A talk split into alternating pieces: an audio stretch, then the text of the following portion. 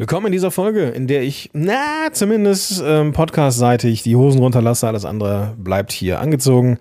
Es geht darum, welche Podcast-Editing-Tipps ich gerade selber umsetze, was mir gerade wichtig ist, wo meine persönlichen Schwachstellen sind und wie ich sie versuche auszumerzen und ob du etwas davon mitnehmen kannst. Das wirst du in dieser Folge erfahren und dabei wünsche ich dir viel, viel Spaß. Podcast Loves Business. Gewinne die richtigen Kunden mit einem eigenen Podcast. Los geht's.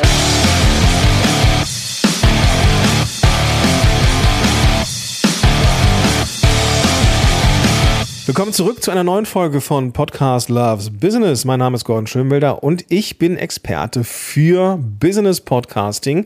Gerade für die Expertinnen und Experten da draußen, die als Solopreneur, Solopreneurin ähm, oder eben als Selbstständige die richtigen Kunden erreichen wollen. Und das mit möglichst wenig Aufwand, mit einer hohen Effizienz, mit coolen Folgen und vor allem mit einer Strategie, wie man nämlich nicht nur einfach Podcast macht und hofft, was passiert, sondern dass es eben auch eine Strategie dahinter gibt, die man dann auch überprüfen, validieren und am Ende entscheiden kann, ob man eine andere Strategie braucht. Auf dem Weg hin zu einem Podcast bist du irgendwann damit konfrontiert, deine Aufnahme zu schneiden oder, zu, oder schneiden zu lassen. Und es gibt Dinge, die ich selber gerade für mich trainiere oder wo ich selber versuche besser zu werden. Und ich muss als allererstes gestehen, dass ich das Schneiden meiner Podcast-Episoden nicht auslagere. Schneiden ist Chefsache, zumindest im Hause Podcast-Helden. Zumindest noch, ja, noch. Ich glaube, dass das irgendwann ein Thema ist, das ich konkret auslagern möchte, merke aber, dass ich bestimmte Vorteile habe, wenn ich selber Episoden schneide. Und das ist hier eines der Dinge, die ich eigentlich ganz am Ende teilen wollte. Ich jetzt aber ganz spontan mal an den Anfang packe, denn ich stehe vor einer, zumindest einer Entscheidung, die ich zumindest die nächsten Monate äh, ja, tragen möchte. Nämlich die, nämlich die Sache, lagere ich jetzt das aus, äh, das Schneiden der Episoden aus oder mache ich es weiterhin selber? Ja, weiterhin selber machen ist durchaus möglich, weil mein Workflow so ist, dass es zügig geht. Ja.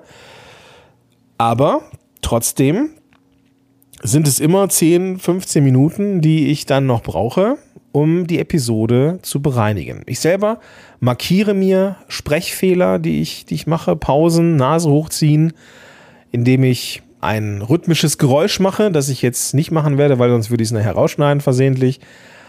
Und äh, man kann auch einen Hundeklicker benutzen oder klatschen, was auch immer und markiere so meine Fehler.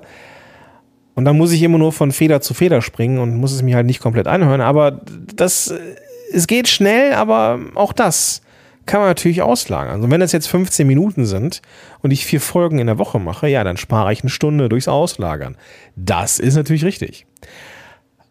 Auf der anderen Seite geht es schnell, ja. Das ist wirklich etwas, was zügig geht und äh, gehört, wie ich finde, nicht zu den Dingen, ja, die kann ich mal eben selber machen, aber die könnte auch jemand auslagern. Also ist nicht so, dass mir das keinen Spaß macht. Ja, tatsächlich ähm, ist das Filetieren des Audios etwas, was ich gar nicht so ungerne mache. Ja, aber ja, wie du siehst, mein Hin und Her, es ist Zeit, dass die ich dafür einfach nutze. Ja, und ich stehe vor dieser Entscheidung und äh, möchte dir aber noch ein paar andere Sachen mitgeben. Zum, einmal, zum einen zeigen, warum es schneller geht, wenn ich das mache oder warum es mir leichter von der Hand geht im Vergleich zu früher, auf was ich so achte und auf was ich mich so trainiere.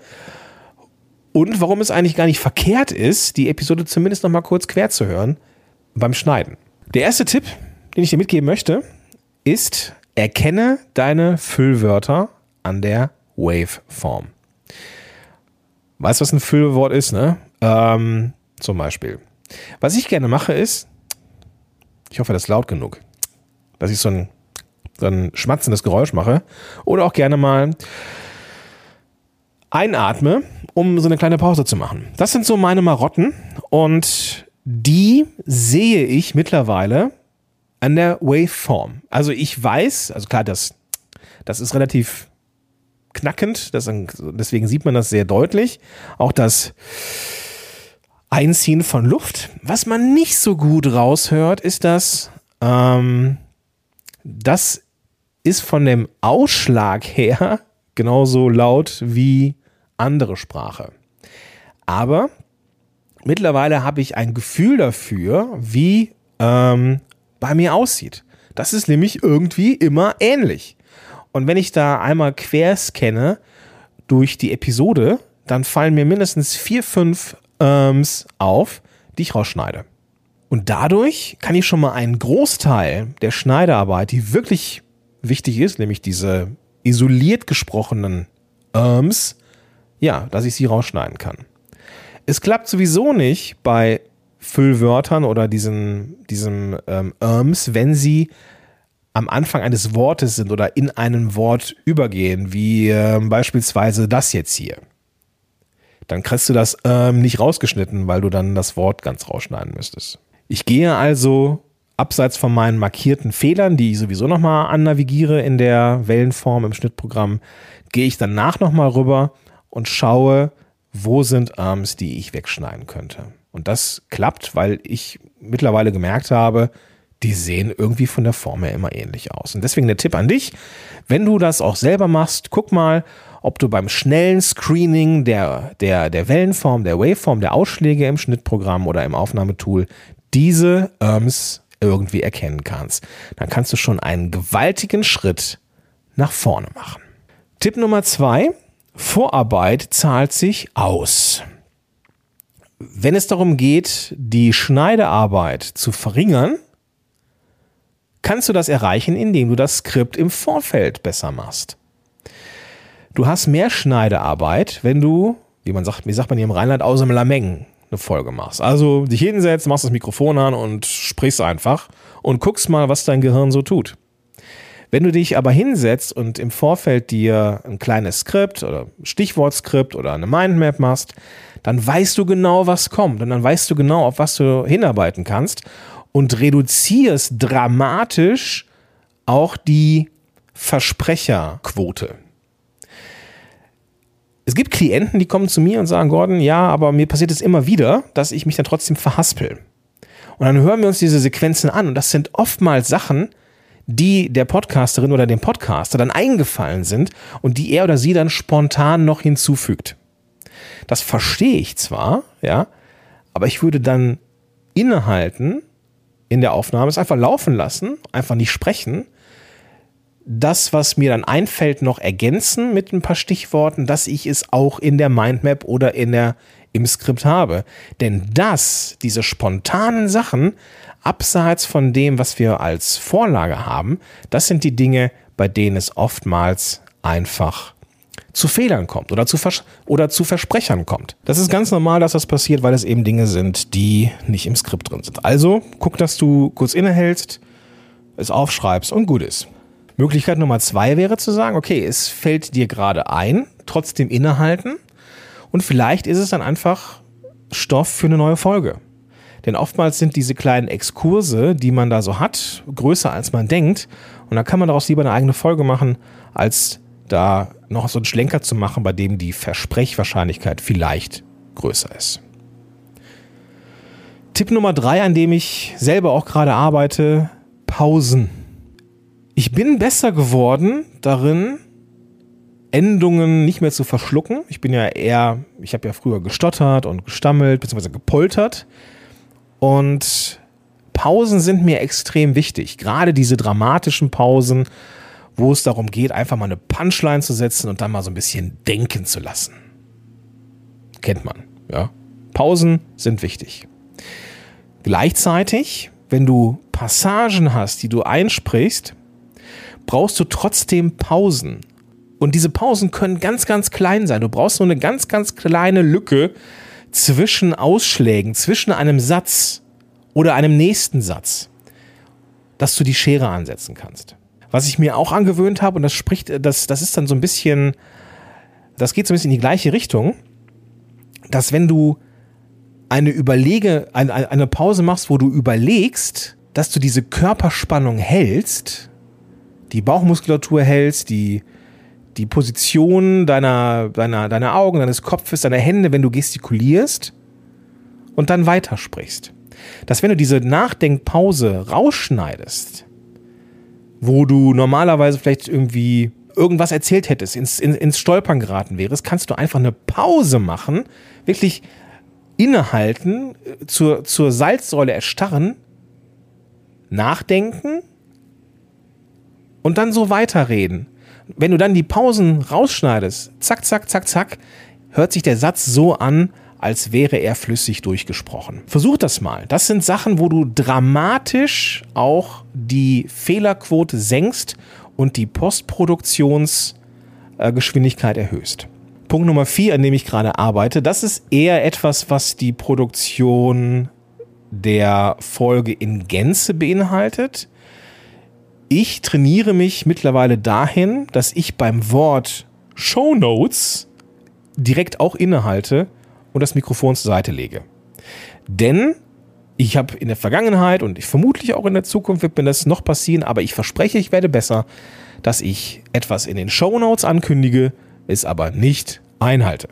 Bedeutet, ich sage sowas wie, ah, das verlinke ich in den Show Notes und gehe dann direkt zum nächsten Thema und vergesse dann, das in die Show Notes zu packen. Also, sobald ich das Wort Show Notes sage, lege ich mein Mikrofon weg und schreibe mir auf, was ich in die Show Notes packen möchte. Und husche nicht, nicht, Gordon, nicht zum nächsten Thema.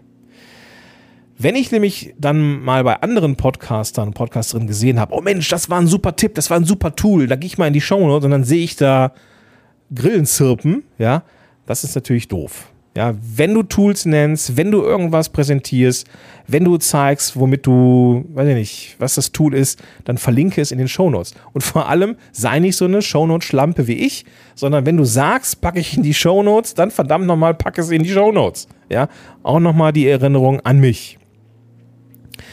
Fünfter Punkt, fünfter Postproduktionstipp. Wenn ich das Ganze schon anhöre, zumindest quer höre, zumindest zu den einzelnen Punkten gehe, habe ich dann noch die Möglichkeit, Micro-Content zu bauen. Du erinnerst dich vielleicht an Folge 309 dieses Podcasts. Ist schon, ist jetzt äh, ja vier Folgen oder so her. Da habe ich mit der Katrin Gildner, already known as Kommunikator, gesprochen zum Thema Micro-Content. Und die Idee ist ja aus sogenanntem Long-Form-Content, also langem Content, entweder Blogbeitrag oder Podcast, kleine Contentstücke rauszunehmen, um daraus dann Beiträge für Social Media zu machen.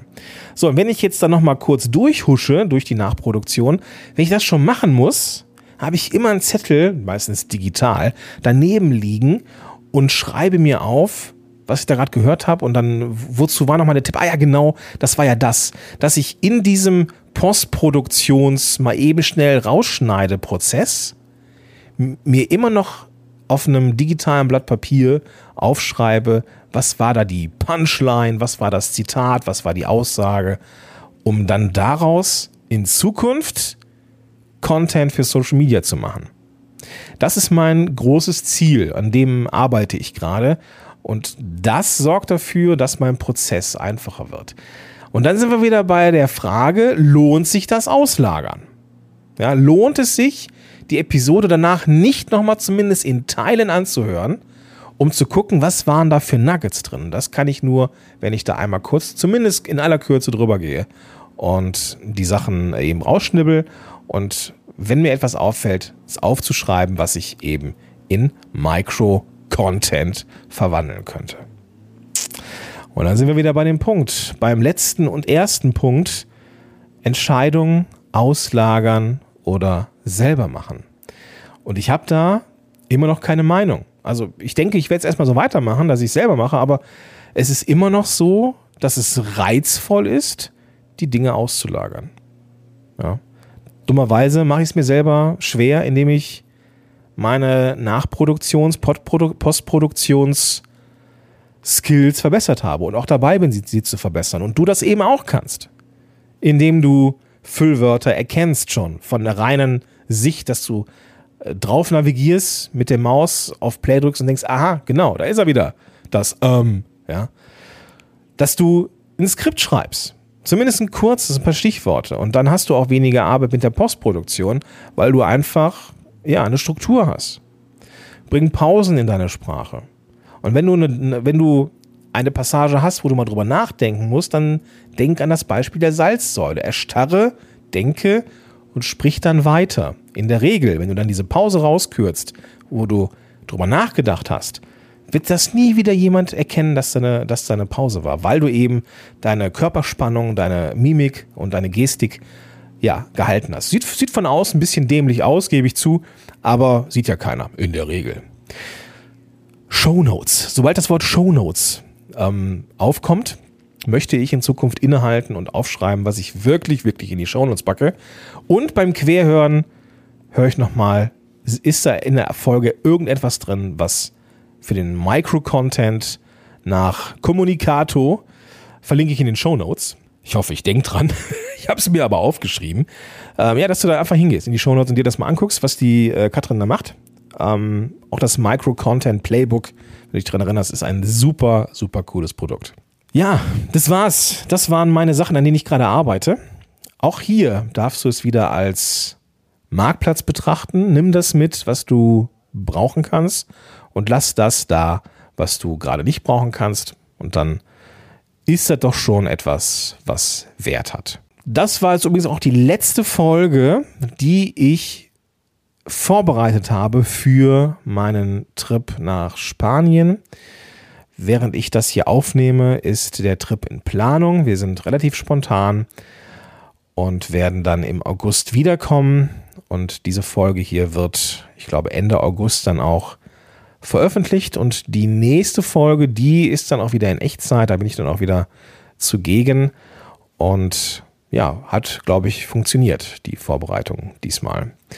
Wenn du jetzt sagst, cool, möchte ich auch, möchte auch Podcast haben, möchte einen besseren Podcast haben, besser als der, den er, der jetzt gerade ist. Vielleicht bist du nicht zufrieden mit den Ergebnissen, die dein Podcast liefert.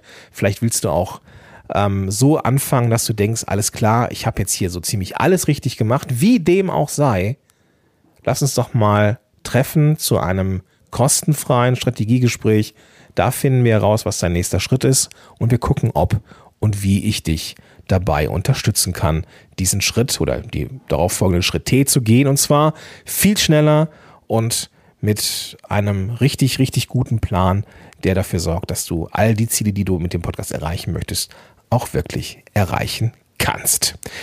Auch das findest du in den Show Notes. Du gehst also einfach ähm, auf oder in die Podcast-App, mit der du das jetzt hier hörst und findest da die Show Notes mit den klickbaren Links. Und ich würde sagen, wir hören uns in der nächsten Folge wieder oder sehen uns alsbald in einem der kostenfreien Strategiegespräche. In diesem Sinne, bis dahin, dein Gordon Schönwälder.